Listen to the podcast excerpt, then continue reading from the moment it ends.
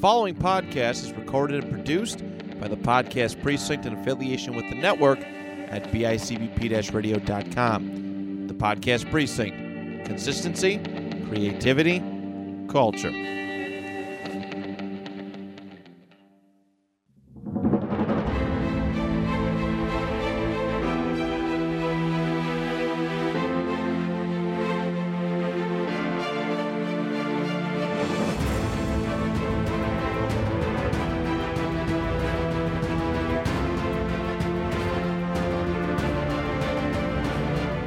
Everybody, and welcome to another edition of Rediscovering the Indies, an independent wrestling history podcast brought to you by the BICBP Radio Network. I'm Chris Gello, joined alongside Jonathan Ash. Hello.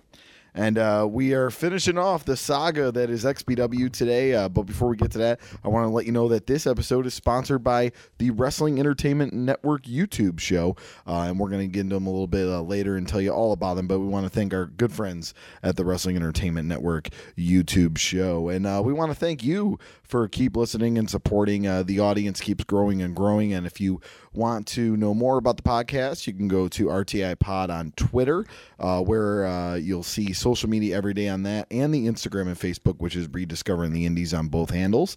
And you'll have an independent wrestling, uh, you know, this day in independent wrestling history uh, fact every single day. We keep it updated. We don't miss a day.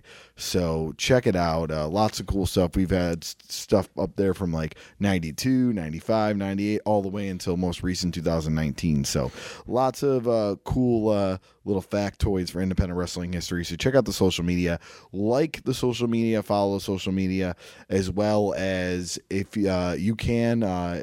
Review us if you're listening to us on Apple.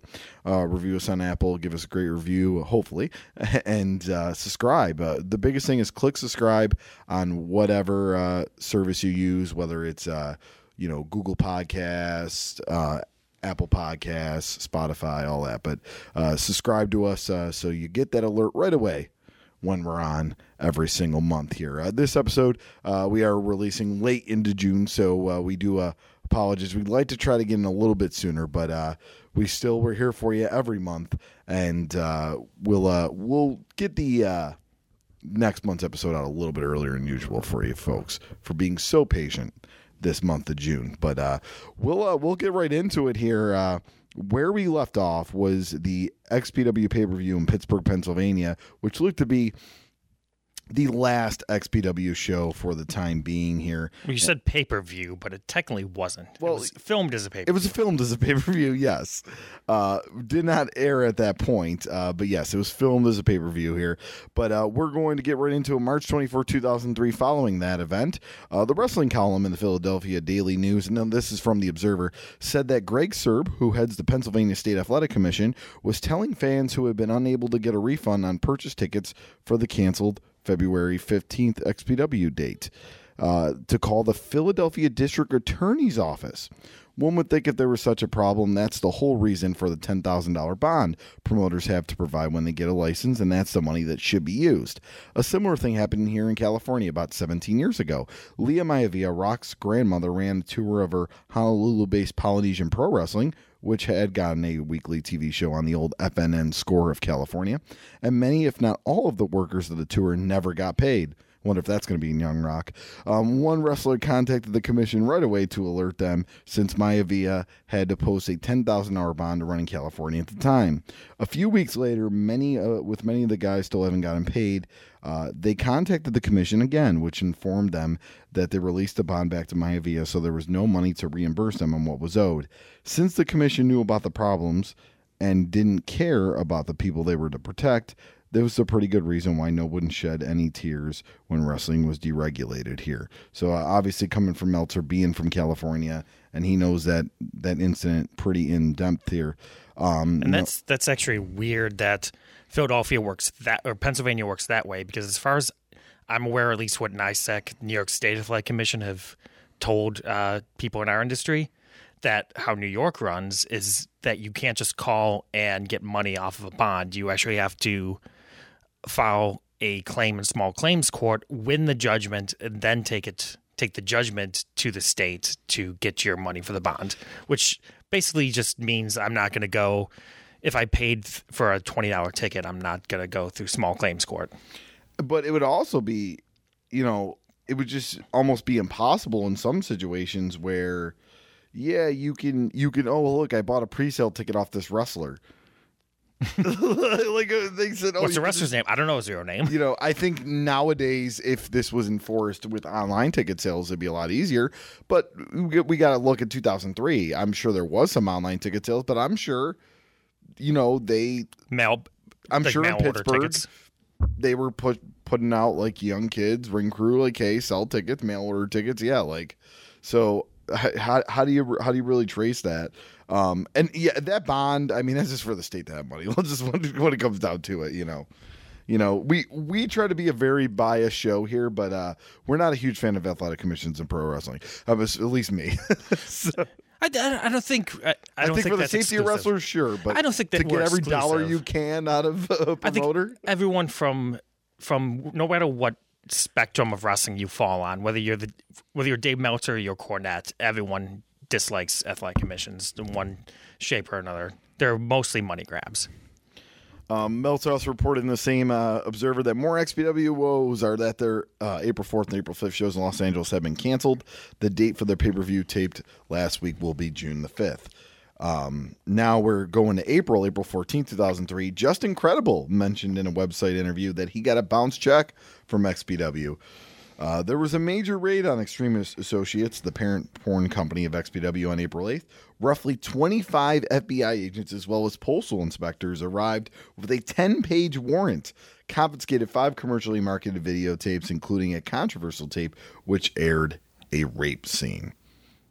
So the FBI taking down Extreme Associates. Rob Black sort of challenged them to go after him too. So what do you expect? Uh, April 21st, 2003, XPW scheduled return to Pittsburgh on April 19th was canceled due to the company's legal problems after the recent FBI raid on their office. Their taped pay per view date schedule is June 5th, has been moved back. Oh no, with no new date announced. So you could see this is the writing on the wall. And it's funny because you could see the writing on the wall just the way the product that was being put out and the fiasco in Philadelphia with the ECW arena and all that. And but now that he actually his porn studio is under fire from the FBI, you could tell that th- th- this was it. The fact that people thought, "Oh, that they're, those they're, they're canceling for now," but Yeah, and and you know it's you got to put in perspective for these talents some of these guys are were from the independents and all that but some of these people on this roster worked at ecw they worked at wcw and they just went through this yeah. a year like two years ago and here they are again especially a guy like just incredible it's not the only company to bounce a check from him. So i mean ecw i'm sure bounced many a check so. It, it it also seemed like a lot of them were probably hoping that XPW could pick up where ECW left off and been very successful, considering they have legit money behind them. Yeah, and there was and and and just a teaser on our next episode. Another company tried to do the same thing. Uh, that only lasted one show though. So, um, so uh, on uh, May twelfth, two thousand three, from the Observer, XPW fans who purchased tickets for the May seventeenth proposed show in Philadelphia, which have been canceled, have yet to get refunds. So, still waiting on. Uh, so. uh, So it's been two who months. was buying pre-sale tickets that ahead of time though? At this point for XPW, some pretty diehards like when you considering the arena's not selling out, like they're not selling out in Philly, so you don't really need to jump to get tickets. the last Philadelphia show was February fourteenth, uh, in two thousand three, and then they run the two shows in California, and then they're in Pittsburgh. If I was a fan of Philadelphia, I would. Well, they might not come back, or even though they're supposed to come back here, you know, like. Fans are optimistic. I, I, I, I, I, what I, I guess so. There- There's fans that will travel across the country and pay for flights to go to indie shows. Like Yeah, some true. fans are some fans are very dedicated. Uh, August 11, 2003, there is a taped XPW airing throughout the month of August. It's XPW pay per view. So, uh, and do, do we know if that actually aired? Uh, it's a good question. I don't. I'm not sure. Was it was it like a Stonecutter Media type thing? Bloody brawl. I assume like it's out there somewhere in some form. Um, maybe we'll maybe we'll find out more information as we read on here. Yeah, I well, this is where it's going to get fun, and this is going to be the a, a big theme of this show is, you know, we're, we're, we're talking we're talking court cases, we're talking trials. August 18, 2003, XPW promoter Rob Zicari, aka Rob Black, and wife Janet Romano, aka Lizzie Borden, were indicted on 10 counts and face a maximum of 50 years in prison each in a test case on obscenity charges for allegedly distributing pornographic movies that depict rape and murder of women throughout the mail through the mail and internet on August 7th. Uh, Zicari 29 and Romano 26, besides being the two of the highest profile distributors of porn material in the U.S. through their company Extreme Associates of Northridge, California, were also high profile promoters performers in their own wrestling promotion. Started largely because Zicari wanted to buy into ECW, was rebuffed, and try to copy the ECW formula. Extreme Associates is a lightweight company as far as revenues, with annual sales of 20 million to 49.9 million of the estimated four billion dollar industry. But its owners are high profile, the nature of the tapes, and they produce, and the constant need for attention and Zicari's psychotic public behavior. But that's still more money than ECW ever brought in in yearly revenue. So I Paul should Paul should have let him invest. yeah, It would have gave ECW at least a little bit more life until maybe this time. um, both are accused of sending tapes of obscene movies to a PO box near Pittsburgh, a wholesaler in Pittsburgh, and transmitting obscene footage on their website. While there are no federal laws uh, prohibiting either making or selling these type of videotapes, there are laws that prevent selling obscene material over the internet and distributing videotapes and DVDs across state lines through the postal system. We're talking 2003 here, folks. Like th- th- these rules sound like they're from the 50s, but this was not that long ago. No, if I remember right, it might be men- mentioned later on, but I remember right doing my research that they found a county outside of Pittsburgh that had laws, had obscenity laws that would have made what was in the videos and the DVDs illegal when it wasn't illegal in other states and most most states, most counties, but it was in this particular county. So the Bush era justice system set them up. Basically, they found they found a county that was conservative and that they could set them up for this. And Meltzer says too that they are a just a small piece of the pie of the giant pornography industry, which almost made them the perfect victim for the federal government. Ah, they're only putting in twenty million a year. They probably don't have all their ducks in a row. We got this. You know, going after a company like Vivid Entertainment or something like that around that time. I'm even not sure if Brazzers was around, but did they probably couldn't win that. They they probably had a lot of firepower as far as attorneys and all that. Where they're looking at this guy like, oh, there's no way we we we, we can get this guy. I'm sure a lot of the other companies too had multiple people in charge. They could pass the buck. There was really no one you could pin something on. This there's one owner. Yeah, There's one It's like why person. they went after Larry Flynt because he was Yeah. you know, right there. Plus, we said like Rob Black was very, uh, very high profile. Maybe one of the most high profile individuals in the industry at that point. Uh, XPW is back to the Observer XPW, which is a tape pay per view running this month, has not run any house shows since running into financial difficulties earlier this year, followed by an FBI raid of the company's offices on April 9th. After the raid, uh, Zicari on the company website listed the tapes confiscated and offered them for sale, calling them the Federal Five at a discount race, attempting to rub in the face authorities. Both Zicari and Romano uh, face a maximum of 50 years in prison and $2.5 million in fines. If convicted, in addition to their company, Extreme Associates is facing another $5 million in fines. Three videos led to the indictment Forced Entry, which features a depiction of forcible rape produced in the presence of PBS cameramen filming a Frontline special who were so shocked and sickened by the scene that they stopped filming. During the interview, Zicari challenged Attorney General John Ashcroft to try and stop them, claiming the government could do any, any couldn't do anything about could do anything about them. The other two videos were called Cocktails Number Two and Extreme Teen Number Twenty Four. This is the wrestling show, folks, which featured uh, an adult doing sex scenes with a girl playing the role of a preteen, although the woman was not underage who was performing the role. Um, uh, we'll stop there for a second. uh, so we we've we're under the consensus, and and we'll touch on it later in the episode that the you know other people were doing this, but they saw Rob Black as an easy target, and, and whether you agree with the type of pornography he was distributing or not, I mean, in today's world, that would not happen, and the, he was he was a scapegoat for the government to show like, look, we're we're we're we're trying to bring morality. You know, it was a new like you said, it was the Bush regime, and they're trying to show that they're different, and they're trying to sh- you know show you you at this point, two thousand three we're we're in Iraq. You know what I mean? And Afghanistan. So like any way you could show, hey, you know, we're cleaning up the country here too, folks, for morality and all that. So and and you got to remember 2003, the internet's there, but it's not what it is today.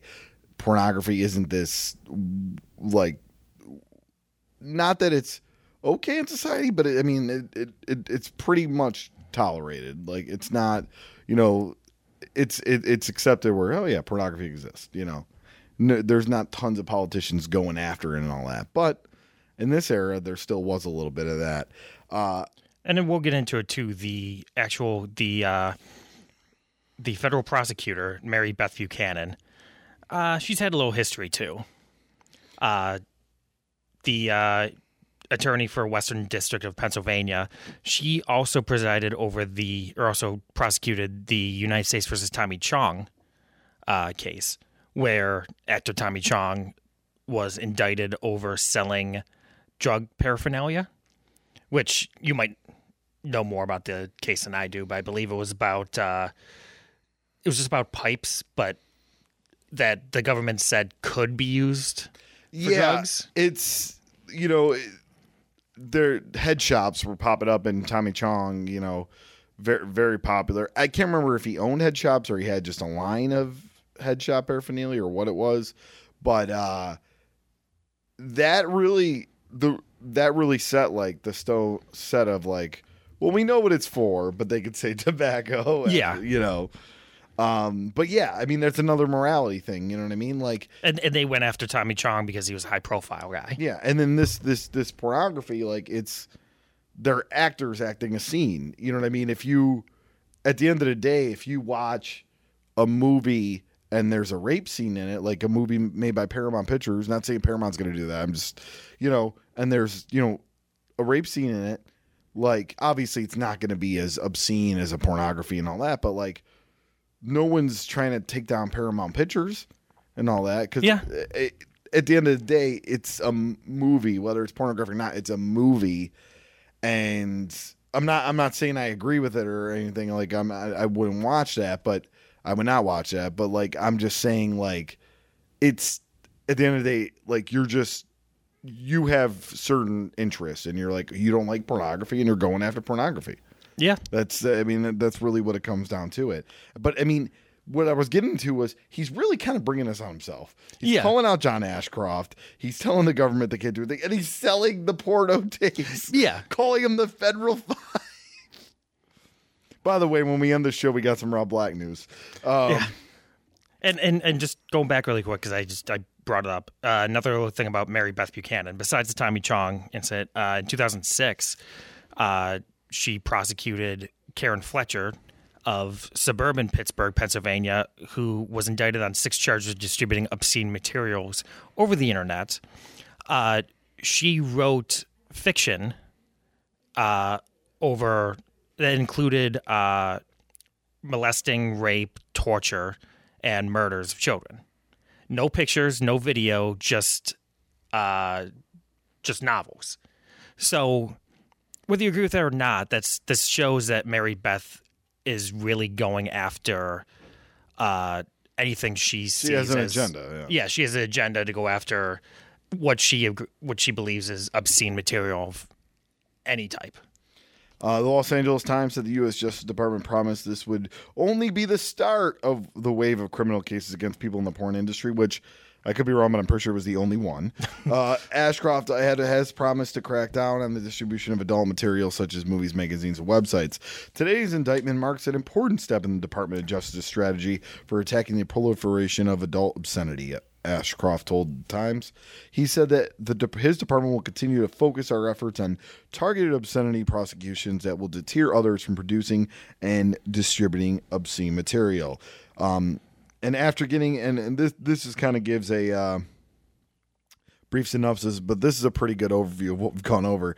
But they say after getting into the wrestling industry, XPW attempted to wage war against ECW, which came to head by attempting to make a scene during the ECW pay per view on July 16, 2000, in the Olympic Auditorium in Los Angeles, which resulted in a legitimate fight outside the building with wrestlers and personnel from both companies while the show itself was in progress. The fight never aired, although there were moments on, of tension visible on the show. Zicari had purchased 650 hours worth of tickets for the show, and through an had given word to ECW there would be no problems at the show. At one point during the show, Rhino threw a beer at can in direction XPW contingent in the front row. Uh, Supreme and XPW top star started yelling at Rhino, who never acknowledged him. Just as the main event of Just Incredible and Tommy Dreamer started, uh, XPW Valet Extreme Associates porn star Kristi Myst took off her shirt, revealing a black leather bra, stealing the crowd's attention from the main event. However, none of this was evident to viewers on pay per view. The infuriated Francine, uh, who was su- supposed to do a spot where she would lose her top and be left in a bra as the focal point of the main event, uh, the two started shoving each other. Myst went uh, down from the shove and from a security guard who knocked Supreme into Myst. Joey Styles did refer to the incident uh, that wasn't shown, saying a drunk fan had uh, had done something to Francine while the ECW locker room emptied and rushed the air to the area looking for a fight. The cameras were told to stay away from the scene, although not shown. It was evident from the crowd reactions there was a fight in the stands. Fans were getting knocked down in the altercation, and security and the ECW wrestlers chased the XPW wrestlers out of the building. Uh, out of the building from the fight continued, which about two, 20 ECW personnel and seven from XPW, no charges were filed. So that's kind of a synopsis of what we, a big part of episode two that that, that we went over there. Uh, in 2002, XPW started promoting shows at Viking Hall. This, and this is episode three, a good episode three review for us here. The old home ECW, but drew poorly. Zicari signed then an expensive exclusive lease with the building, forcing CZW and 3PW to stop running the Prime Arena. However, after drawing poorly, with one show doing barely 100 paid, the company defaulted on its lease and ended up being kicked out of the building. So yeah, that just kind of gives you some synopsis of XPW and probably their two of their biggest mainstream things that we went into detail here and how we got to the point we're at now. Uh, in episode two, uh, we cover that fight. In episode three, we do cover them running the ECW arena. January 12, 2004, Rob Black's position in the porn world has changed with the test obscenity charge against him. Black is usually considered persona non grata in that industry, but he's been kind of forced to be taken back and since he's become the government's test case regarding obscenity and free speech. He's now blaming XPW for his finance, personal financial ruin, saying between his losses in wrestling and funding his current legal battle, he's drained his entire empire. He's claimed in online interviews that his wrestling dreams cost him everything and advised people to stick with businesses that you know. Black was hated in the porn world because there was a fear his way out there that porn movies would bring heat on the entire industry, which proved to be correct. Uh, but everyone to support him because if he loses, uh, the fear is the government will start going after an, another pornographers. Um, they're going after other pornographers. Uh, it's XPW's fault that I'm in financial. you ran XPW. I mean, I guess I mean he kind of saying maybe you shouldn't get in business you don't know, but we talked about it. There was decisions made. XPW could have had a more financial being. There was room for an XPW. Drawing on the outskirts of Los Angeles, they drew hundreds of fans, maybe even thousands. There was a lot of mistakes made. We talked talk about the West Coast and how it's so weird that the East Coast like it's been so wrestling centric, especially independent wrestling and all that.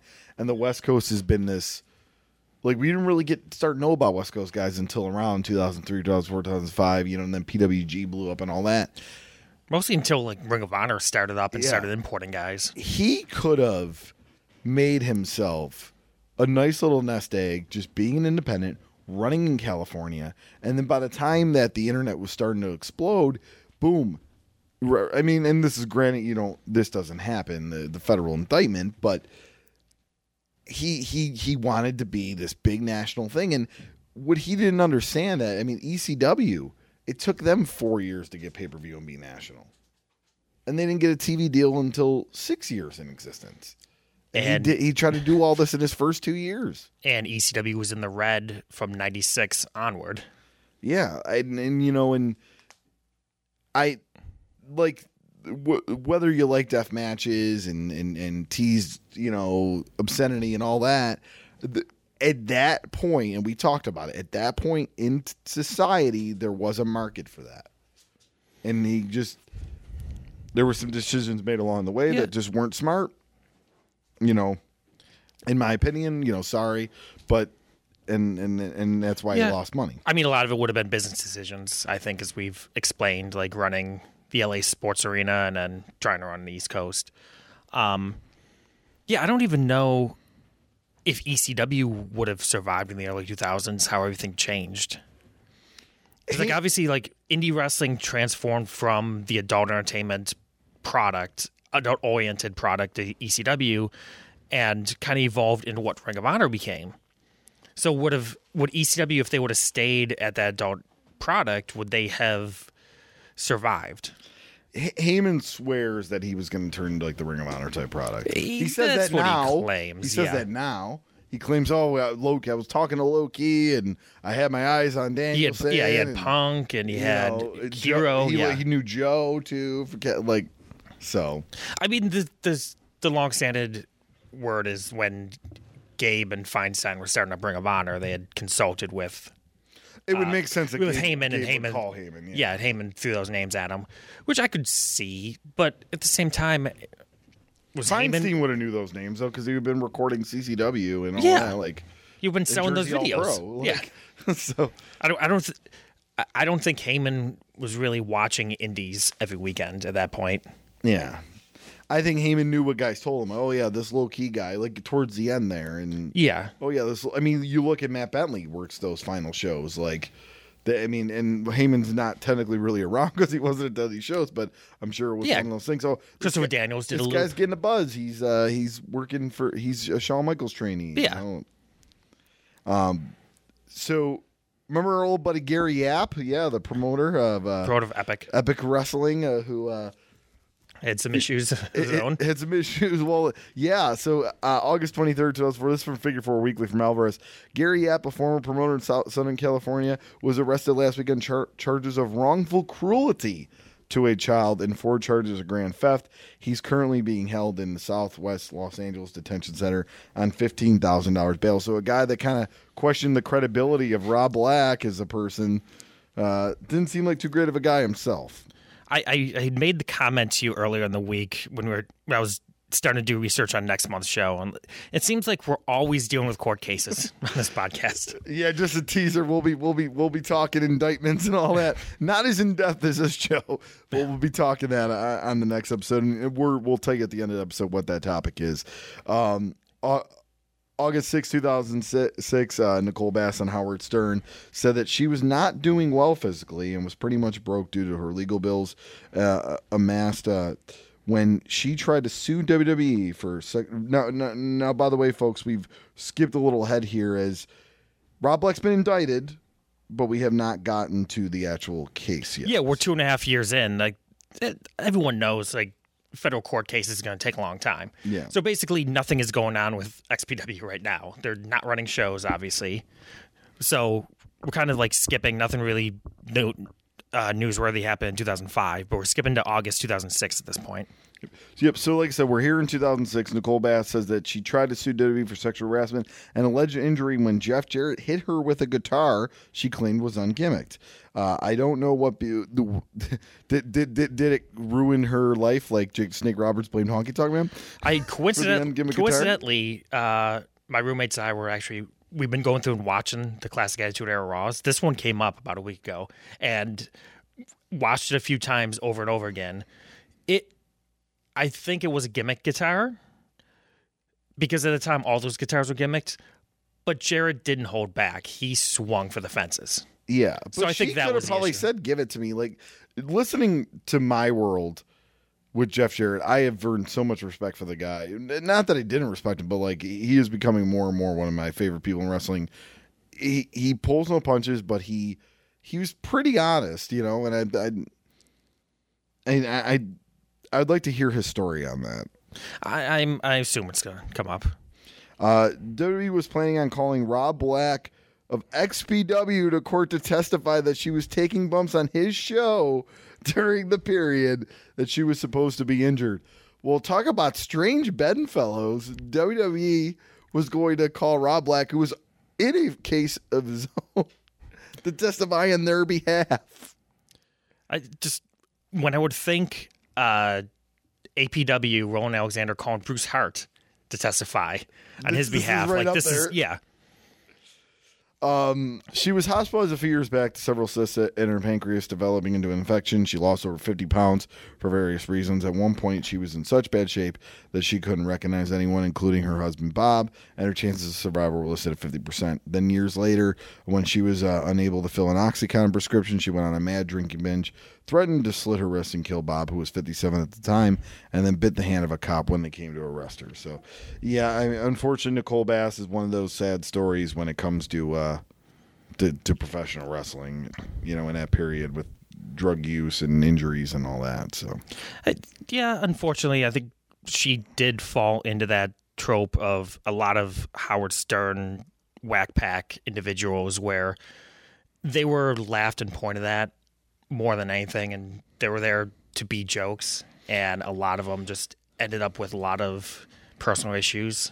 I think you get to a point where in the beginning it's like, wow, I'm famous, I'm making money, but then it's like, whoa, why am I making money? You know, you know, why am I famous? And we, we unfortunately lost Nicole uh, February 17th uh, in 2017. So like, you know, it's it's you know, it's a shame. Uh, you know, and, and the just watching this and you know watching you know a lot of the Dark Side of the Rings and the Chyna documentary, and it's it's it you know people.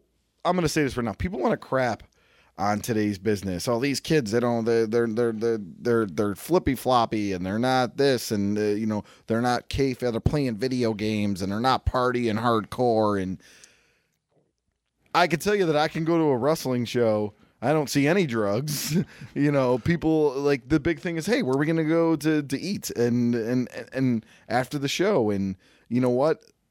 I I- I don't see people's lives spiraling. Yeah, maybe they're injured a little bit, but they're doing things like CBD and physical therapy and stuff like that. You know, I've I've seen they got the cool like drill thing for your back. Like, uh, wrestlers today are more cognitive of taking care of their injuries when even when I started uh, in the early- in the early 2000s the mentality was oh you're hurt you just just work through it and, and uh, it, I think people being more cognitive about that now of like no I got to take care of this now uh, January 29, 2007, the newest attempt uh, at a wrestling uh, company startup, Wrestling Society X.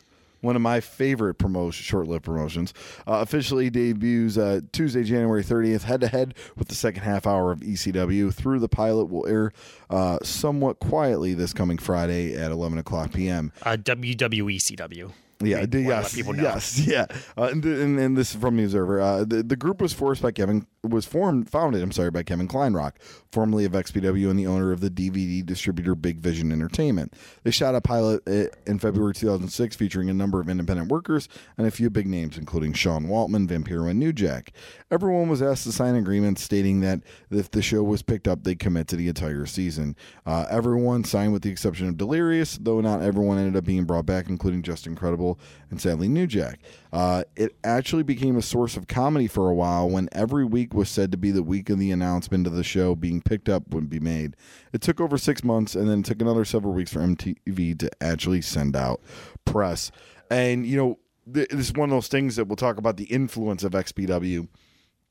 And, you know, you know coaching trees right you know and we I, I i mentioned this in the first episode but it's been now three months a lot of people like to talk about NFL coaching trees and like, well, look, this coach spawned this coach and this coach and this coach and this coach. And if you look at who Rob Black helped put in the business, it's not a bad track record. You know, I mean, Ke- Kevin Kleinrock Wrestling Society X is what it was. If it would have been just an independent promotion, not an MTV, it probably would have had more life.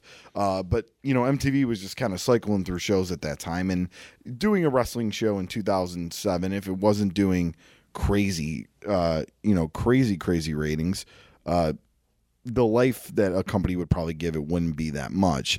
But we talk about him. We talk about Ryan Katz, a produ- who was a producer for NXT, uh, an- another guy that you know was under the wing of Rob Black, and then Dave Marquez. Yeah. Uh, D- Dave Marquez, who you know would go on and do a lot of stuff with the NWA and Championship Wrestling Hell and the United Wrestling Network, like some you know brilliant guy. And Kevin Kleinrock, uh, now he does um uh Lucha Ma- Masked Republic. yes, right, Masked Republic uh, company. So I mean, these are guys that are still active and and and, and really kind of like those unsung heroes of of wrestling and independent wrestling. Uh, not, I mean, you got to remember that you got to give Rob Black his credit when when it's due. You know, whether can you really contribute to the success of these guys, but I mean, he gave them a platform, you know, to get them started Yeah. or I- get I them more experience. Fully agree. And then I just when I when you read that uh, section about uh, signing agreements to commit to the entire season, I'm just rolling my eyes to get Lucha Underground. Yeah, But that's what happens when TV production companies are involved in wrestling. and and Lucha and, and Lucha Underground heavily influenced by Wrestling Society. Oh, yeah. And then if you look, Wrestling Society X is influenced by XPW. you know, so Yeah. it's. It, it, it's it's definitely a, tree of influence, uh, and now MLW's product is being influenced by Lucha Underground. You see how it just keeps Yeah. coming, you know. Um, March. Uh, now we are at the trial, March twenty third. Oh, nearly six months later. Yep, six one uh, March twenty third, uh, two thousand nine. Here, uh, yeah, six years later. Six- yep, yeah. uh, just before a trial of obscenity charge was about to go uh, go to trial, former wrestling promoter Rob Zicari, Rob Black, uh, who ran XPW to uh, thirty five, and wife Janet Romano, uh, thirty two, pleaded guilty in federal court in Pittsburgh to a charge of conspiracy to distribute obscene materials. The plea bargain came in exchange for dropping nine courts of violating federal states or obscenity regarding pornographic tapes through the mail. They face as much as $5 million in fine and 50 years in prison if they've been convicted for all the counts in a trial, including a six year long ordeal, which was largely responsible for the death of the XPW promotion because they had to gather their resources for the defense. Uh, they will be sentenced in July. Zicari also pleaded guilty uh, for Extreme Associates, the company they owned until it was shut down in the wake of the indictments. The business exists uh, on paper, but hasn't pro- uh, operated in some time. Zicari's attorney, H. Lewis Sirkin, said they pleaded guilty because prosecutors agreed not to calculate how much they earned from the porn business. The charges were originally thrown out by U.S. District uh, Judge Gary Lancaster four years ago, who said the people had the right to view the material in the privacy of their own home, and Extreme Associates had the right to distribute it. However, the government appealed on the argument that the Supreme Court ruled federal obs- uh, obscenity statutes don't violate people's rights to privacy. The defense said it was seeking uh, that both Zicari and Romano spend 10 to 16 months in prison, half of which could uh, be served in a halfway house. The government said it was asking for 27 to 33 months in prison, and they're also facing as much as $500,000 in fines. So it was thrown out, and then the government kept pursuing it. Do you think they should have kept fighting it? I feel like, especially at this You mean point, you mean from the government or Rob Black? it's Rob Black. I Hey, listen, he- our U.S. judge already threw this out. I mean, in 2009, he should have because now we have the Obama administration. I, you know, I, I mean, the, I don't want to get too political, but obviously that's the government strategy was delay it for six years and basically just bankrupt Rob Black. So at this point, at this point, he probably didn't have much money remaining to continue to fight it. By the way, we didn't touch about this. Uh, there was a show called XPW Cold Day Hell in 2008, May 24th, not run by Rob Black, in Redondo Beach, California. Um, and there was a Dynamite D Battle Royal, which was won by Carnage. Chaos defeated Vampiro in a singles match. GQ Money uh, defeated Angel. The Sandman defeated Pogo the Clown uh, in a tag team match with special guest referee Terry Funk. Concussion and Homeless Jimmy defeated Johnny Webb and Raven. Then you had Team XPW, Jardi Frantz, Vinny Massaro, and X Pac defeating Team Rev Pro, which was Disco Machine, um, Joey Ryan, and Ron Rivera. Uh, Luke Hawx uh, defeated Jack Evans and Scorpio Sky in a three way match and a tag team match of the Gangsters. Mustafa Nujak uh, defeated Big Rot and Chronic with an oh I'm sorry it was a, it was a no contest, and then XPW King of the Death Match title, no ropes, barbed wire, thumbtacks, better light tubes, death match, Supreme defeated Necro Butcher. So there's a fun fact: Necro Butcher wrestled in XPW.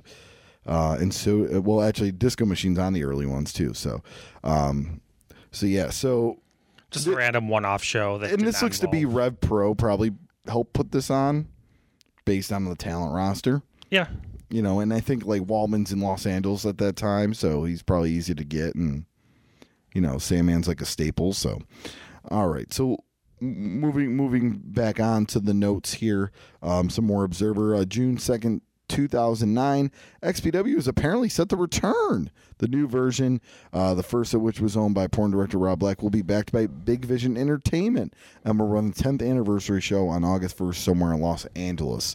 So it looks like Kevin Kleinrock trying to get back in the business again here and figures, you know what, hey, I'll try to bring XPW back. Uh, July 13, 2009, this was the sentencing. Former XPW promoter Rob Zicari and wife Janet Romano were both sentenced to 366 days in jail and two years probation after pleading guilty to obscenity charges in a six year old case that largely spelled doom for their wrestling company. Known as Rob Black, owner of porn company Extreme Associates, Zicari was enamored by ECW and wanted to buy into the company. When that didn't happen, he wanted to form a company similar to it. XPW was a money pit. Uh, but it was kept alive until Zicari was charged in 2003 with selling videos through the mail featuring graphic scenes of simulated rape, torture, defecation, and murder. The government's case was thrown out in 2005, but it was reinstated in 2006. Um, and just to follow up on that, July 27, 2009, the XPW promotion that folded years ago when Rob Black was indicted from an obscenity case reported on last week is doing a 10th anniversary show on August 22nd in Los Angeles. This promotion, the promotion debuted on July 31st, 1999, in nearby Reseda. Thus far, uh, they're mostly using local wrestler regulars like Supreme, Homeless Jimmy, Luke Hawx, Johnny Webb, Angel, and Scorpio Sky. Um. So, yeah. So, we'll, and we'll, we'll we're gonna go over the results of 10th year anniversary show in a little bit here. Uh, do you think?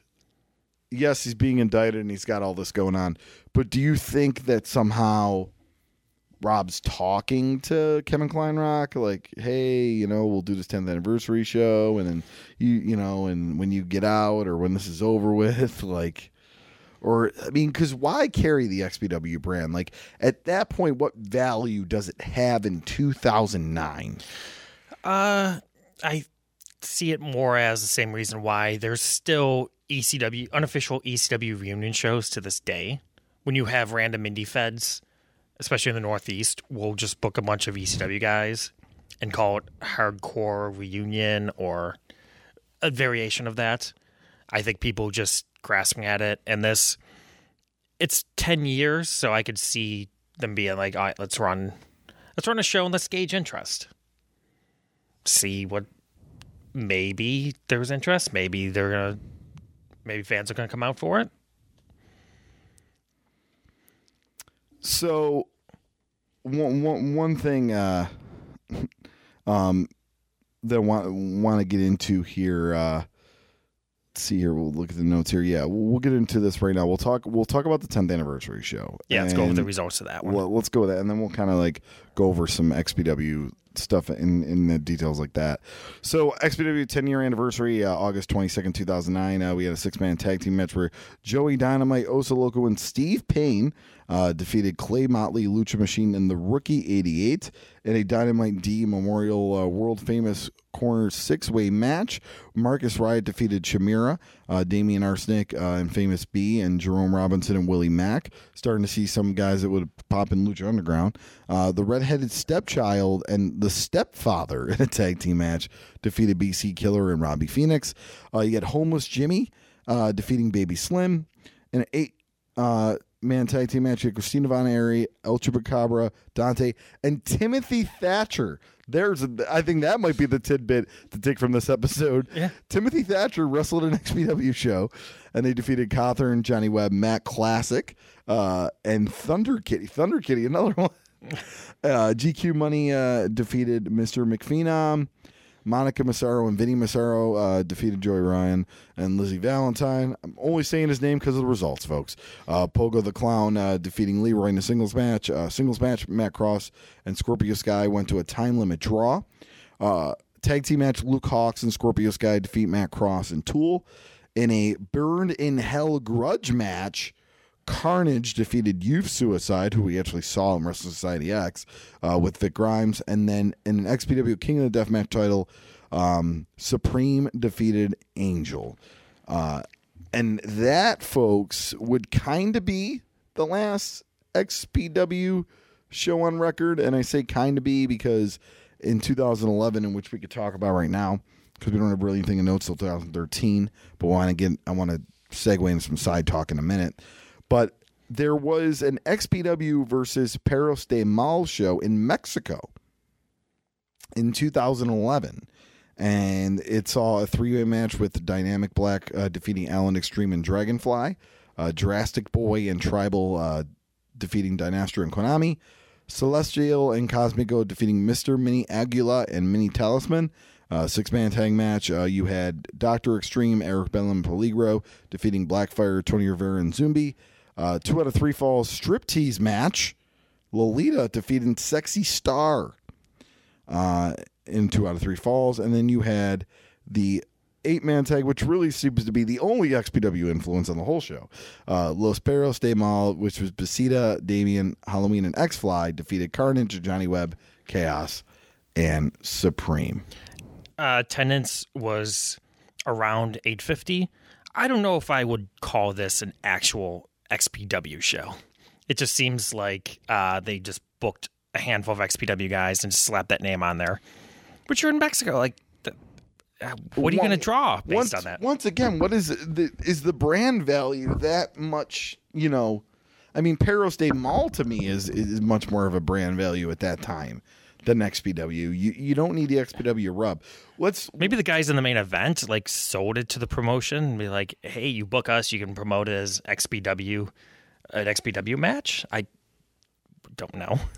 Well, let, well, let's talk about the two shows, these last two shows, um, just kind of dissect them a little bit. So, the XPW 10 year anniversary. Now, it's an anniversary show, right? So, you're expecting as many people as you can get from the past a lot. And if you really, really look at this show, you got Homeless Jimmy, Johnny Webb, uh, GQ Money, Vinny Massaro, mm, Pogo five. I mean, I do you want to count Scorpio Sky because he did work some early shows? Maybe if you count him six, Luke Hawk seven, Carnage eight, Supreme and Angel. So ten wrestlers of 1, 2, 3, 4, 5, 6, 7, 8, 9, 10, 11, 12, 13, 14, 15, 16, 17, 18, 19, 20, 21, 22. I mean, there's over 40 wrestlers, and only 10 of them were, were parts of the original XPW. And it's a 10th anniversary show. Yes, but it's also six years later. I understand that, but it just it was just a California indie show that they just happened to slap XPW's name on it. I mean, a somewhat notable local indie fed in central New York called 2CW is starting back up to a few reunion shows in a few months. And it's been six years and we're on the same issue. that there's a lot of the guys either signed uh, or like, are retired and not interested in coming out to work the reunion show. So that happens when you have such a large gap. I mean, I I, I, I guess so, but still, like, uh, If you're doing an ECW reunion show, what ECW ended in 2001, WWE did One Night Stand 2006. How many of the guys in that show were not already WWE contracted wrestlers?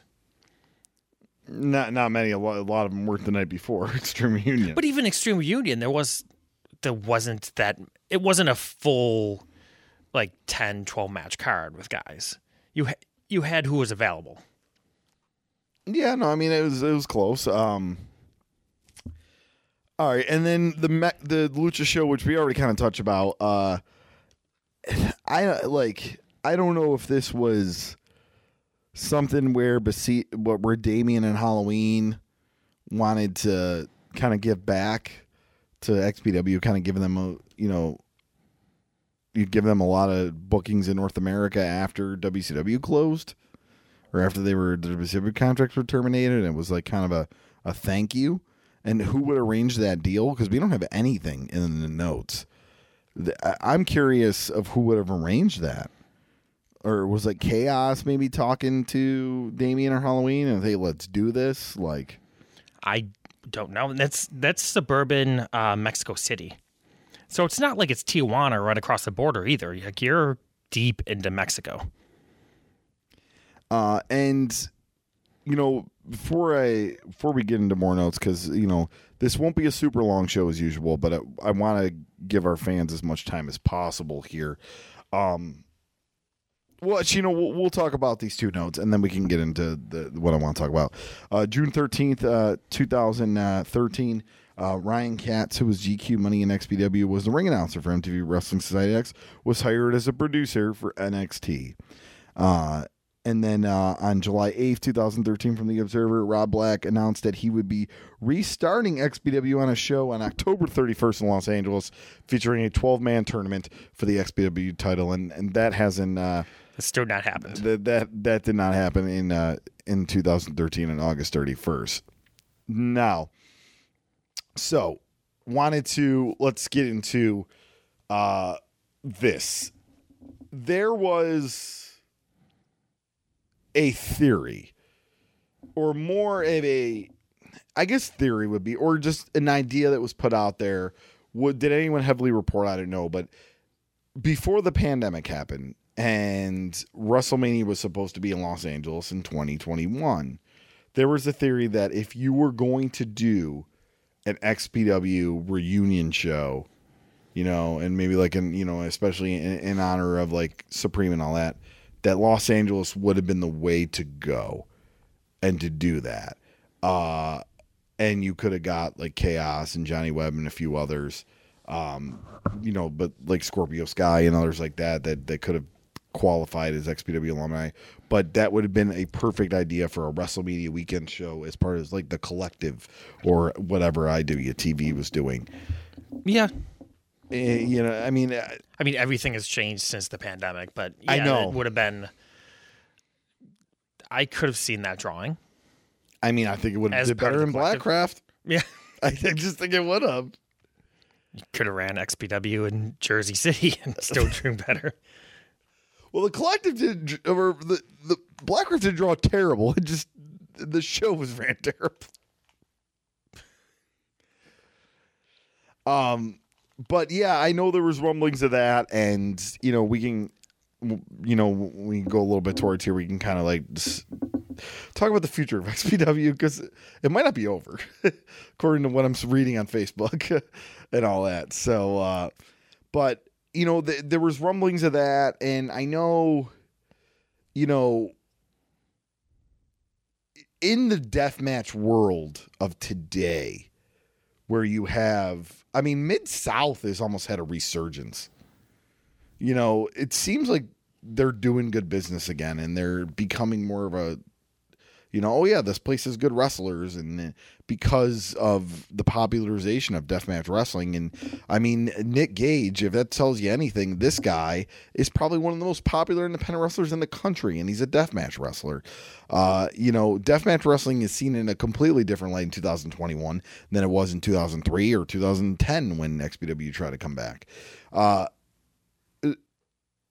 the obscenity stuff, no, there's there is absolutely there's absolutely no nothing there for that, you know. Um, but for the deathmatch style, and the crazy spots and the scaffolds and maybe not the scaffolds, but it, it, it wouldn't be the worst idea No, for XPW to come back now. Maybe now, but better than ever. If they're a death match centric fed with maybe some good like style matches. Yeah, I mean, when you looked at it at that point in time, how they were perceived, but then you look at what death match has become, and there's a lot. Death matches use a lot more weapons. Are a lot have pushed the limit a lot farther nowadays than XPW ever did.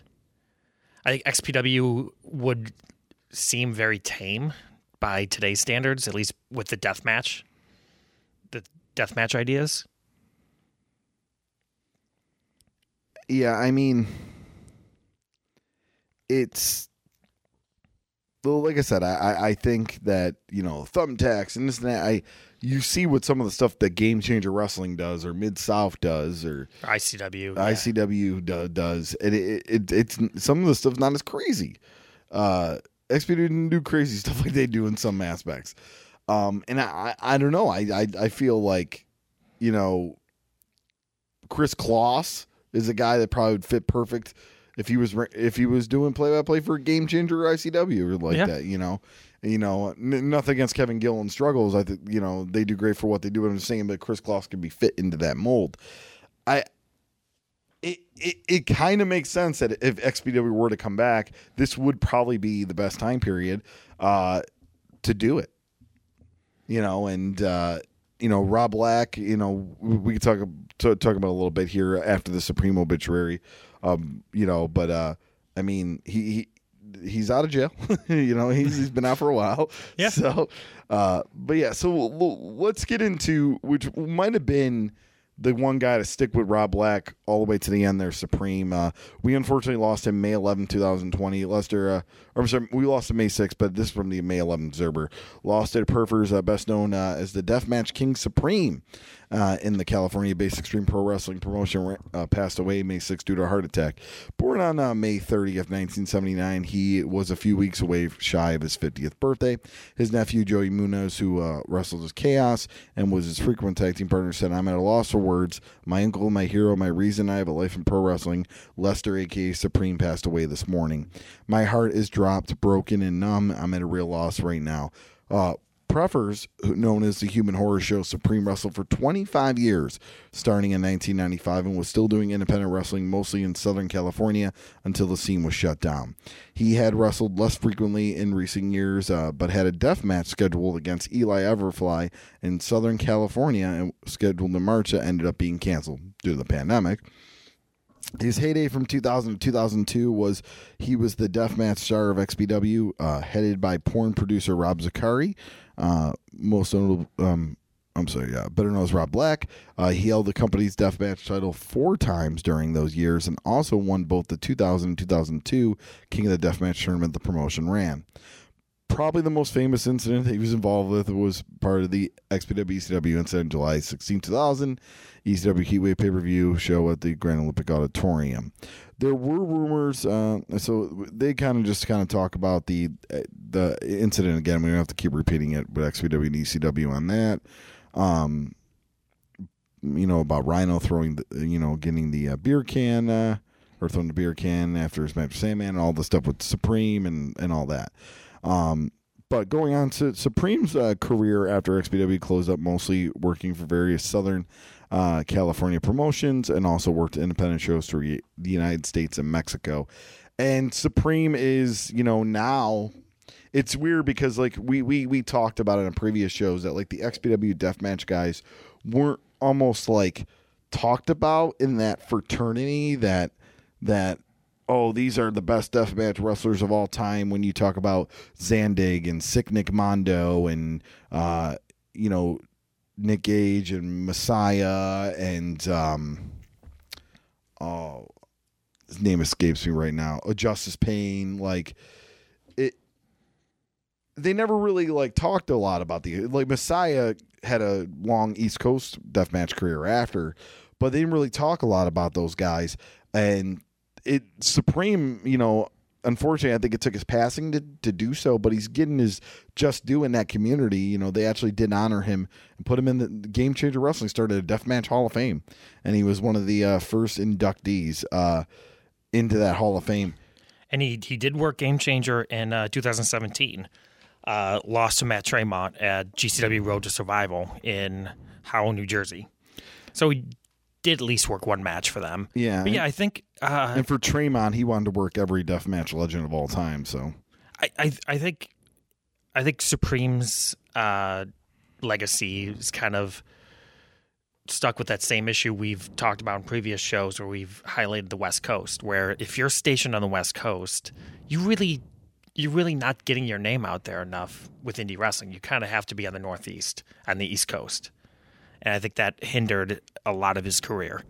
I mean, again, he still had a 25 year career. He still worked a ton of places, a ton of matches, a ton of talent. But when you look at it, it's mostly California, it's Mexico.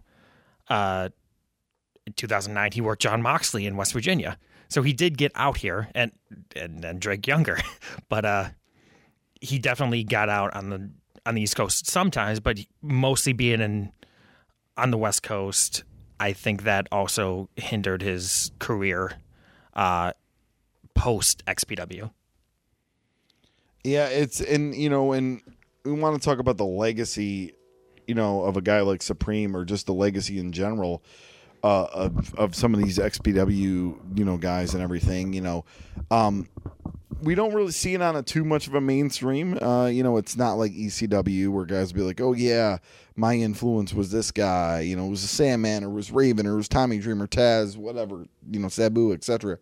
You don't see that often, but I think in the West Coast, uh, you know, these guys, we we can say that the West Coast independent scene really blew up in that 2010 to 2000 like 20 era. It went from whoa, wait, what? Did what's going on over there? You know, and uh, you know, Rev Pro and Pro Wrestling Guerrilla was probably the the biggest. And this and, and that scene did was a kind of a fodder system for Wrestling Society X and Lucha Underground. Uh, you know, bringing guys in there and and now in all elite wrestling, all elite wrestling has a gigantic pro wrestling guerrilla influence, and pro wrestling guerrilla. I don't care how way you want to slice it. It's even if it's in the most minute way. There's XPW influence there. Yeah, You know, there's uh, the XP, at the end of the day, XPW were the innovators to take this California independent scene that you never, ever, ever, ever really heard of, other than the Observer would read out, "Oh wow, this lucha show drew a thousand people in Compton," but there wasn't much that you knew out there. Yeah. The cruiserweight and the lucha influence in wrestling basically started in Southern California, back from the '90s, going on with lucha shows in Southern California and growing that way. And like, we can give credit to WCW with their cruiserweight division, but on the indies, a lot of that was started in Southern California. and I wonder what I wonder here is is that if if because lucha was so popular in the mid to late 90s on the independent scene in California that it kind of like didn't give a platform for other independent wrestling to become what it became in the 2000s in California. Because in the 90s we, we can rattle off 30 40 50 names of guys on the east coast that you knew but who did you really know in california on the independent scene back then You mean in the 2000s? no no in the 90s Oh, the 90s. yeah you didn't know anybody No, no. you know uh, Daniels, but that we didn't really f- find out about Christopher Daniels until late late nineties. But yeah, uh, yeah, I can see where you're going with that. Um, real quick, uh, I did want to uh, talk about our great sponsor for today's show. Uh, you know, have you uh, have you ever wondered what it would be like if Chewbacca wrestled the Loch Ness monster? What if your favorite Ninja Turtle grappled with He Man? Well, the possibilities are endless in the new comedy show on YouTube, WEN, the Wrestling Entertainment Network. You can join your host, Chip Studebaker and Jib Banderson every Saturday on their YouTube channel for all the plastic cracking action you can handle, complete with commentary, commercials, and comedy any action figure, any franchise, anything goes in the handmade home of WEN, the Grapple Palace. So check out our good friends, the Wrestling Entertainment Network on YouTube. It is very interesting. I was checking something out and you know, it's it reminded me of like I don't know if you ever did this Ash when you wanted to have a wrestler when you were a kid but you didn't have that Jakks Pacific or LJN or whatever and you just supplemented another non-wrestling action figure my most example was I would use Hercules, Kevin Sorbo as Triple H until I got a Triple H. I would use him for her as Hercules Hernandez, but I guess that would work. I, well, he doesn't look like Hercules. He kind of looked like Triple, and he had like this cool, like he had like maroon, like crisscross, like pants, and it was like this kind of look. I mean, we're talking Hunter Hearst Helmsley, 1996, 1997. So like, I was like, yeah, yeah th- this works. but yeah, uh, our good friends over there, check them out. Wrestling Entertainment Network. Uh, they're a proud sponsor. And if you want to sponsor the podcast, just shoot us an email, rediscovering the indies at uh, gmail.com, or you can message any of our social media outlets on uh, Instagram, Facebook, or Twitter, and uh, we'll get back to you uh, with a very reasonable price. But to be reasonably priced, you know, and uh, we're really uh, so we want to thank the WEN for being a sponsor, and I know we got some more sponsors on the horizon. So thank everyone who's interested, and thank you WEN. But yeah, so so so, like yeah, I mean, I you know, I think and and a lot of this is going to come up a lot of this is going to come up when uh Dark Side of the Ring airs later this fall. And I don't know the exact date that the XPW episode will air, but what's what's going to happen is is that I I'm afraid that they're going to look at XPW in the lights of an Herb Abrams UWF. And and listen, and, and there's nothing against um uh Jason and Evan over there at Dark Side of the Ring. I think they do an absolutely phenomenal job. But you have 44 minutes and we told the story of XPW and we're to kind of and this is a we're to tell a little bit more just, just modern day, you know, but we've we've told the, the story of XPW in 8 hours or more, you know, you know, around 8 hours and I don't think in 44 minutes it could really tell the influence that it had. Uh, and that, yes, Rob Black was a very controversial figure. He made some decisions that were not smart, but he took a risk. He took a risk and he lasted a lot longer than most startups in this post WCW, ECW time period, which we're going to talk about one next month.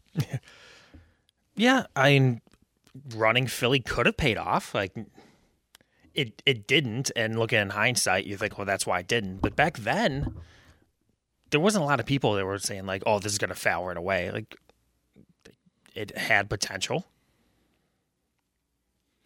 I, uh, you know, look, look, looking, looking back at the Philadelphia thing, and if he didn't try to push those other promotions out of the ECW arena, it probably would have been okay. I mean, he honestly pushed them to be better. I mean, CZW, like they started trying different venues and all that, and and three PW, you know, not that their life lasted a lot longer after that, but the uh, the arena that they replaced uh, with was pretty cool. like, you know, uh, so it forced a lot of those companies to work together, and then that helped them in the long run. Yeah, and and I think at that point he should have stayed on. I always say he should have stayed on California. Uh, he shouldn't have really tried to be a national promotion. You know, and that, does that mean not getting Terry Funk and Shane Douglas and Chris Candido and New Jack? Probably, but you had guys. That's the thing. If you're going to start, and I always tell, if you're going to start an independent promotion where you want some names but you don't want to spend a lot of money, you either start in Los Angeles, you start in Tampa, Florida, or you start in New York, New Jersey, yeah. Philadelphia area, because the Flights chances will kill you. of names living in those areas are highly likely. And here's the thing: Los Angeles. I mean, there's tons of guys living there, and then he if he if he survived, he could have had Daniels and he could have had Danielson, and mm, you know, there's a ton of a ton of guys he could have used. You know, in more of a high profile way. I mean, we only saw I think Modest was on like the first or second show, but really not much of Mike Modest and Donovan Morgan and there was so much there in California that he didn't even need to be, oh, we're going to be ECW and all that. Have some death match stuff, have some real wrestling matches, and look, just look at the talent that was living in Los Angeles that you don't have to fly in from Mexico or Philadelphia. You know, he was flying a lot of talent in from Florida and, and, and New York, Philadelphia area. Yeah, yeah, and like I said, like flights will kill you. Um, it doesn't. It doesn't matter how much how much what you can do for deals. Like if you can get a deal on get the brother brother rate on on uh on pay, you still have to pay trans. Like there's no way avoiding that. You can't call Delta and be like, "Hey, can you hook me up with a brother brother rate?" That that doesn't work. um, flights is still going to cost what they cost. Yeah, and so if we're two people who want to start an independent wrestling promotion, have a ton of names, and not, you know, have the promotion end in three shows, base yourself in those type of areas where you know a lot of wrestlers Yeah. live because tra- travel travel gets a lot easier so yeah i think if rob black would have did that he would have stayed in california they would have had a longer lasting life now the federal indictment obviously that changes a lot of things but he wouldn't have lost the money that he did if he would have stayed regional and then he could have passed that on to somebody to run while he was we've seen it before it was vince mcmahon's plan he goes well if i Yeah. get indicted the company will still go on Yeah, I think that's where uh, that whole strategy of if you would have stayed here, if you would have stayed there, is kind of rendered mute when you look at the the federal lawsuit. Like there was no way. Like yeah, if if he was successful and if if Extreme Associates wasn't subsidizing the wrestling and wrestling was profitable, then I could see it continuing with someone else running it because it was bringing in the money. And Rob Black obviously needed the money to fight the lawsuit, so I could see that continuing to continuing to proceed on there. But yeah, if, if there wasn't a federal lawsuit, XPW could have kept going because the money from Extreme Associates would have kept rolling in and kept funding XPW. So yeah, I think it's just a mute point at that point where one led to another, but I don't think both of them combined, like not making money and the federal lawsuits, what killed XPW, not just one or the other. And uh, you know, I, I think a guy that doesn't get talked to enough in XPW's run. I mean, we've mentioned him quite a few times here, but you know, I think XPW gets lost in a lot of the death matches and the the, the porn stars and all that. But I don't think people realize how, in my opinion at least, how good of a worker Joey Chaos was. Yeah. Jo- Joey Chaos was a, a pretty good worker, and and he's you know he's worked you know for CCW. He's worked uh, WWE extra work quite a few times, um, and most recently um, he worked Lucha Underground too. Actually, uh, and most recently he's uh, worked for Championship Wrestling High One United Wrestling Network under David Marquez. So you don't forget where you start from there. No. Um, you know that is a guy that if he isn't an XPW guy and he clings to the Rev Pro guys and, and clings to the Pro Wrestling Guerrilla guys, he's probably an AEW. You know, it's unfortunate, you know, but I mean, who knows now? Now the Championship Wrestling United, they do great things, and you've seen a lot of those talent get signed elsewhere. So that could be something for him, uh, you know, as you know, really, there is no too old in wrestling, and I, I think he's in his probably 40s. I think at this point, he had his first match in 1997, but uh, he's 42 years old. Um, but uh, there's a guy right there. You know, uh, you know, we talk, you know, it because of the the mystique behind XPW in a negative way. I think a guy like him maybe didn't get the opportunities that he should have gotten outside of XPW. Oh, you're just an XPW guy. Because if you look at other guys, you know, Johnny Webb and, and Angel and Homeless Jimmy and and you know th- those type guys, you know, Supreme and, and Messiah had a niche. They were death match guys, but those other guys that did death matches and regular matches, like they they were they were really they didn't broaden their horizons or go much out of XPW. But a guy like Joey Chaos, I think, could have possibly been a bigger deal, and he still can be because 42 in pro wrestling is is is not you know, and he's still working actively is not uh is not an age that's uh that's out of question to be working for a television company. No, not at all. So, want to talk about maybe the future of XPW and where Rob Black is now. Um, so, th- those you know that we uh, we we're from Buffalo, New York, you know, and well, I'm from Buffalo, New York. Ash, you live in Rochester, New York, Yeah. uh, and I'm a Buffalo native, but I've lived in Rochester for the last 15 years.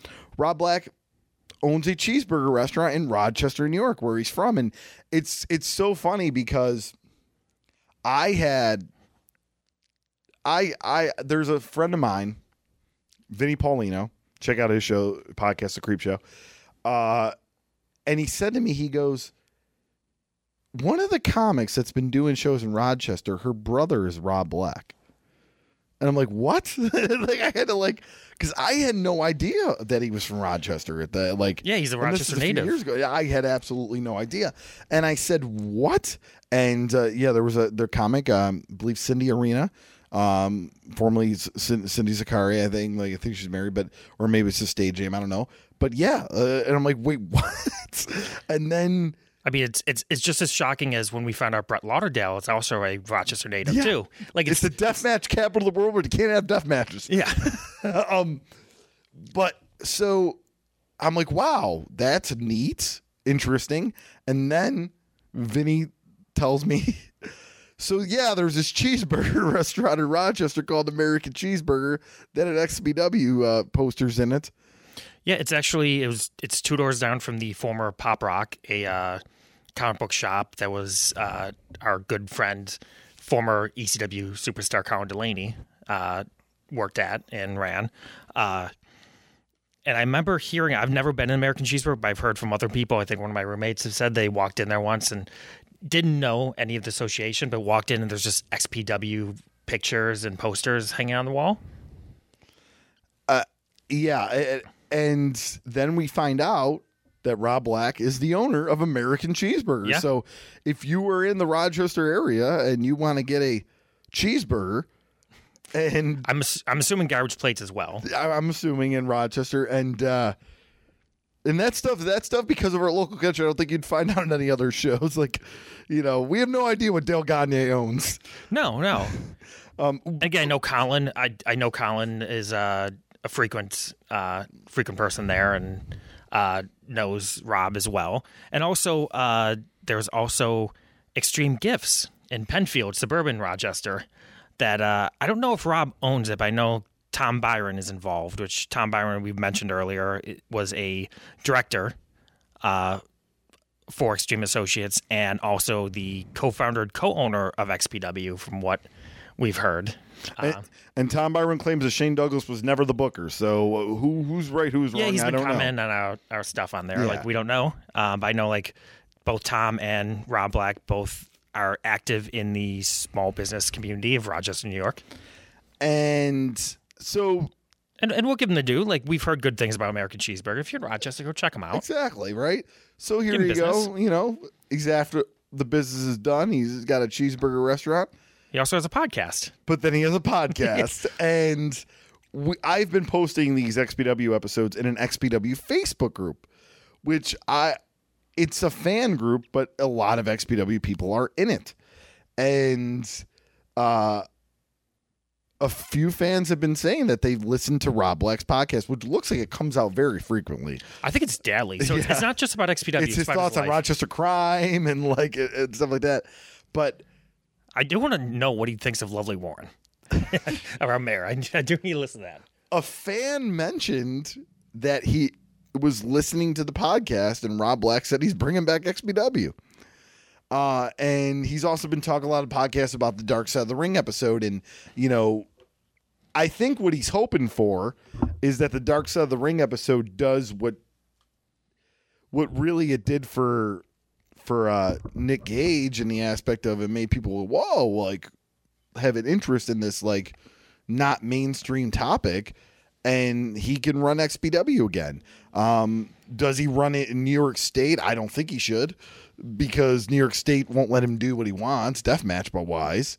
Yeah, If he wants to do, maybe he doesn't want to do deathmatch. I mean, it's I similar to why GCW rarely runs in New York. It's just because of the restrictions and Yeah, Brett Lauderdale doesn't run in his hometown. that He's Yeah. originally from. So, um, so or does he? You know, does he go? Does he just do maybe like one big shindig in California, or does he run Philadelphia again? And uh, you know, I I mentioned to you how I do think an XPW would fit in today's time frame. What he needs to do.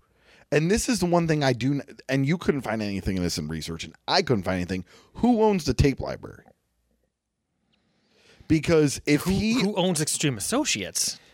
Because he didn't file for bankruptcy, did he? if he owns the tape library, then that stuff needs to go on IWTV immediately. Absolutely immediately, because that's how you're going to start garnering a buzz. Oh, boom. We put a year XPW on, another year XPW, another year XPW on IWTV, and then and people are starting to watch this and like, oh yeah, wow, this this was this was interesting and and all that. And then oh, by the way, XPW is coming back wherever, whenever. But in today's world, where the it, it seems that if you have a type tape library to anything in pro wrestling that had any historical significance, whether it was good or not, there's an interest in it. I have an. In, I want to watch all the Herb Abrams UWF stuff. Wasn't good, but it, the, I have an interest to see how it encountered, how it how it unfolded. It, uh, you know what happened Yeah. there. There's there's certain way those there's obviously Daily Motion, there's YouTube, but a lot of that stuff, not everything's up there. No. Not not everything's People labeled. loaded their DVDs up the, on no, the internet. not That's everything's labeled properly. It's not in chronological order. It's it's not easy to go back and watch. And we've- want like a central location. and we've seen uh, the, the that's our Mongo Twitter. And shout out to him by the way, uh, plugging our show. Uh, but he um he posted was posting a lot of XPW stuff and all that, and and I think it was from DVDs or at least you know you know stuff that's on the internet from DVDs that he got. But uh, yeah, that tape library I think needs to be up somewhere. Like I said, what do you you know? I think there's a lot of negativity towards XPW that isn't warranted. Yes, some of the, if you're not a deathmatch wrestling fan, you won't like a good chunk of it. Yeah, in 2021, the stuff with the strip teasing and the the nudity matches, it's not cool. But watching, you know, Terry Funk wrestle Chris Candido, you know, and Yeah. and and, and a guy like Joey Chaos and, and an early Scorpio Sky and it, it, that type of stuff intrigues me and you can and and that type of stuff is I want to know the evolution of California pro wrestling and I think if you are going to study the evolution of California pro wrestling you need to know XPW and I I think that I think that that that needs to be on IWTV somewhere it needs to be up for everyone to watch and everyone to check out because uh, li- like I said uh, you know Rob Black I'm not going to defend him, but I'm not going to I'm not going to crucify the guy. You know, whether I agree with his business practices or not, it's not like he ran a product that wouldn't be the like minus the the, the teasing and nudity and all that. It's not like he ran a product that would be so much different than what we see on the independent scene today with the death matches and the yeah scaffolds maybe a little because of him scaffolds maybe a little out of taste but Yeah. you know but i don't think it'd be much different than than what it is today so Oh, not at all. And from what I'm researching right now, Extreme Associates never declared bankruptcy. They shut down, but they never declared bankruptcy. So if they were declared bankruptcy, then the tape library would have been considered an asset and sold off. It seems like Rob Black probably still owns the tape library. which why is that stuff not up rob rob if you're listening i've heard rumors you'd have i've heard rumors you haven't i don't know if you are or not but rob if you are listening please put the tape library up I I, I, can We, guarantee. we, we reach out to Jerry, reach out to Drew, reach Yeah. out to Darren, Dylan Howes, get it on IWTV. I can guarantee you MLJ will at least tweet once about it, watching it when it pops up, and probably probably Bix and Span will too. Anytime that that old school footage comes up, those two guys are on my feet. like IWTV will like obviously there's other on-demand networks, but IWTV would be probably the perfect the perfect venture for that. Yeah, and, and and I'd say get ahead of the game, especially with the Dark Side of the Ring episode.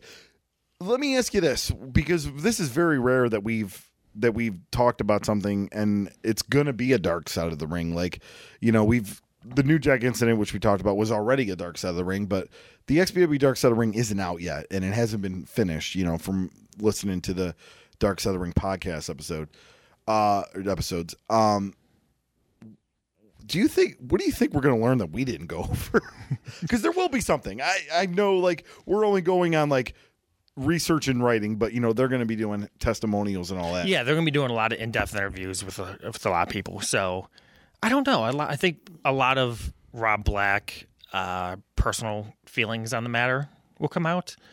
Um, I feel bad that I didn't really sit down and listen to a lot of Rob Black Rob Black's podcast to get his point of view. But again, he does almost daily podcasts about a lot of things. So I really couldn't I really couldn't listen and just pick apart the XPW uh, parts of that. But I think a lot. I think Dark Side will get a lot of his viewpoint on that on the situation. yeah so i mean i'm what i think i want to know if in 2021 messiah really thinks that it's rob black that hired those guys to attack him because i think it's going to be a different story now in my opinion if they interview messiah I mean, it's still a cold case, but like the statute of limitations Yeah. obviously expired on that. Was so. it just the cool thing to say back then, or does he really think it it was true? I mean, it definitely Because nobody's talked about it in years. In years, No, no. It definitely helped Messiah's gimmick getting out there for to paint Rob Black as the as the bad guy in that, and helped him help Messiah get bookings. By the way, you know, we I remember when we talked about in the one episode, last episode, where they XPW did the simulated incident of something being cut off, and then if anybody has footage of Messiah going to thumb Nick Gage, but realize he doesn't have a thumb. And then Nick Gage no selling it because please send that to us. I, I need to absolutely see that.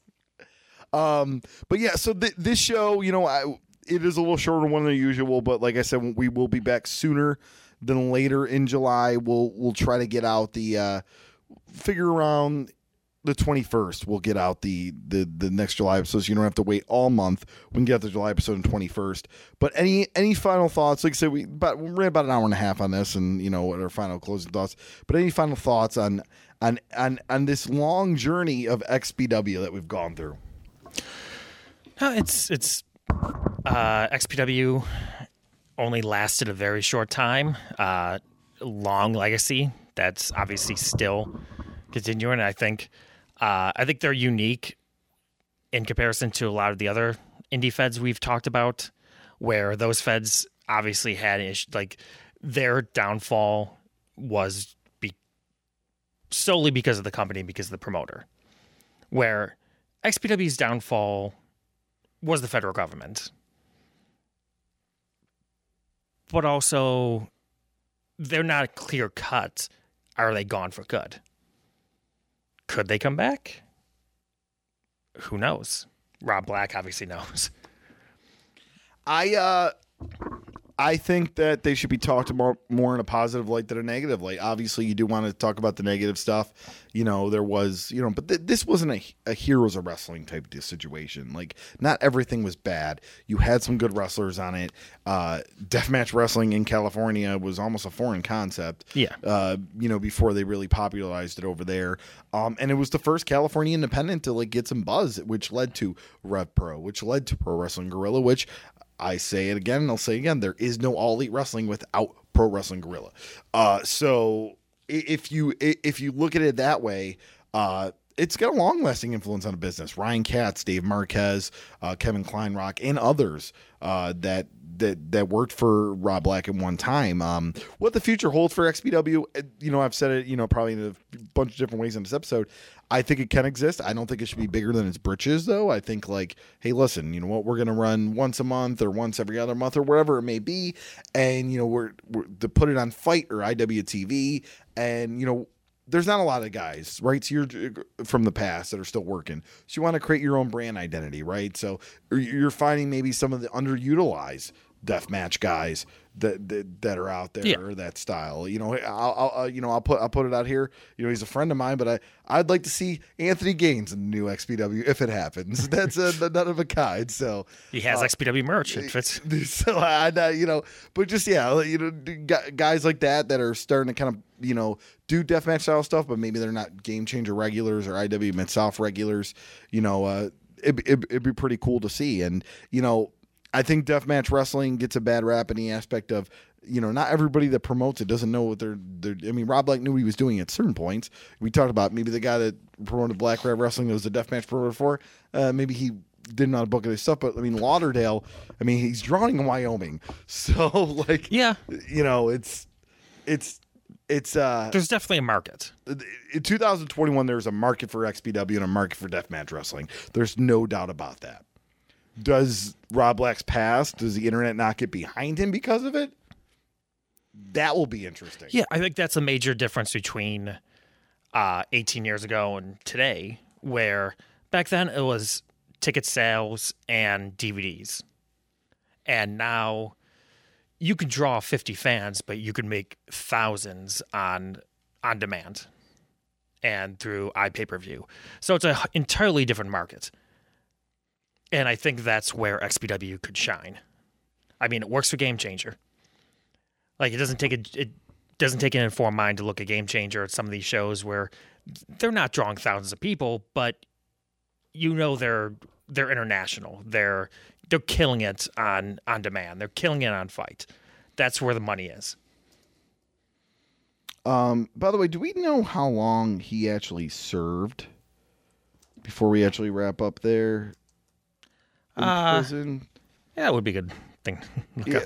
Uh, Just so all the fans know everything going on here. Um,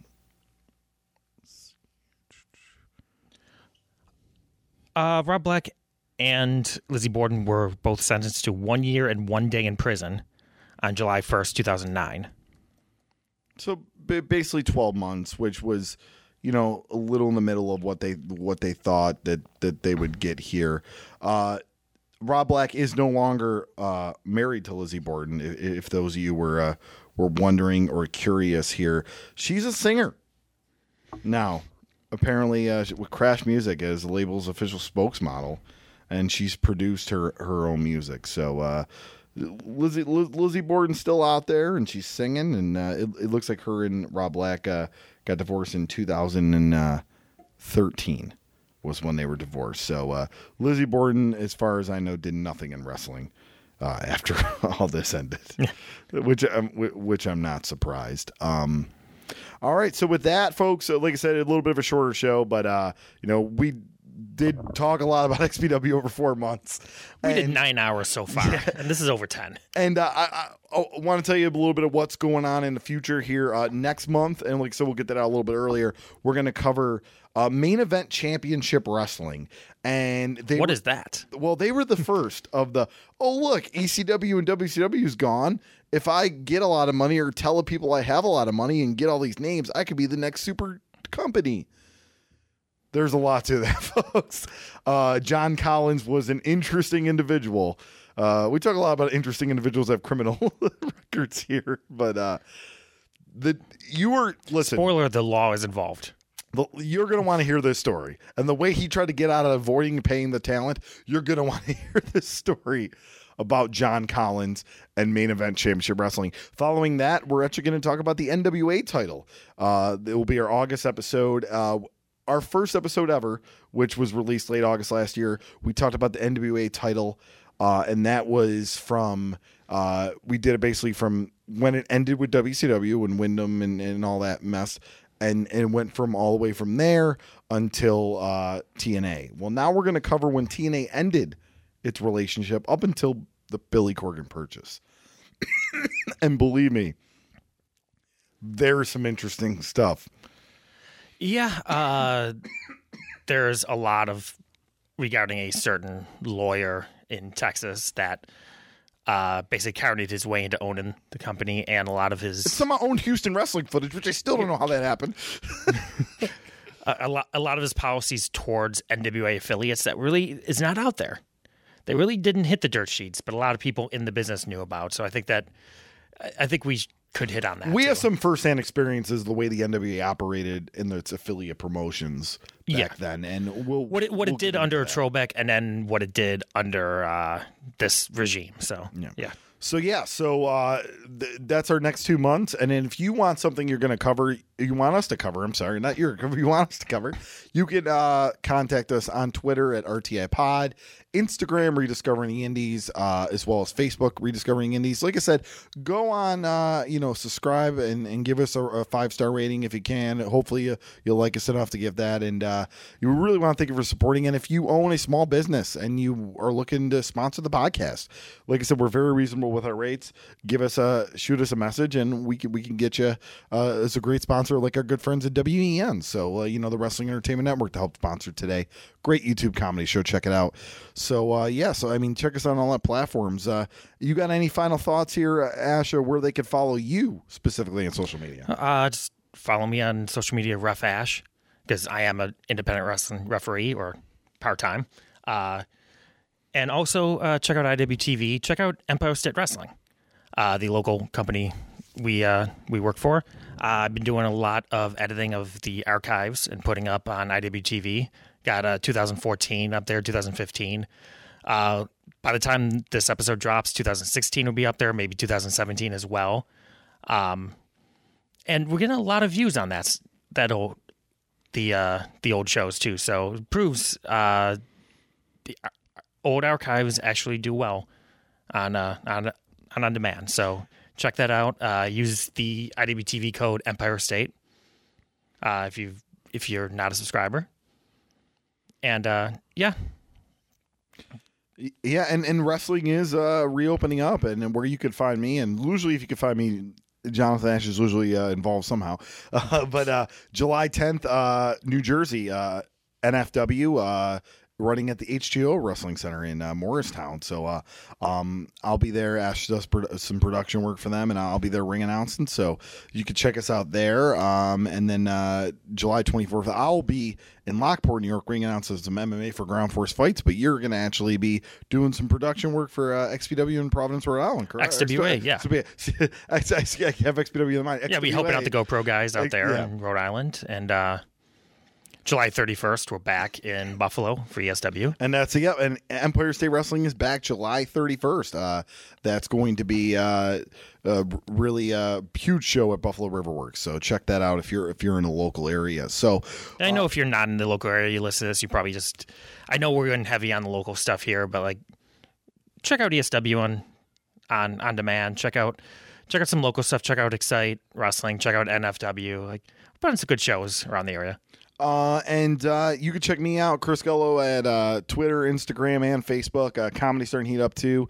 Uh, you'll see me a couple uh, doing a venue a couple times in Buffalo, doing some stand up in July. So, and more details will come out on my social media for that. So check us out and support there. But once again, RTI Pod on Twitter. Uh, rediscovering the indies on Instagram and Facebook for every day you get this day in independent wrestling history, and then we kind of put up some uh, you know topic teasers for the shows or ask people what they want us to cover or whatnot. So, so for Jonathan Ash, I'm Chris Gullo. Thank you for listening to Rediscovering the Indies, supporting the BSCPB network, and supporting independent wrestling. Thank you.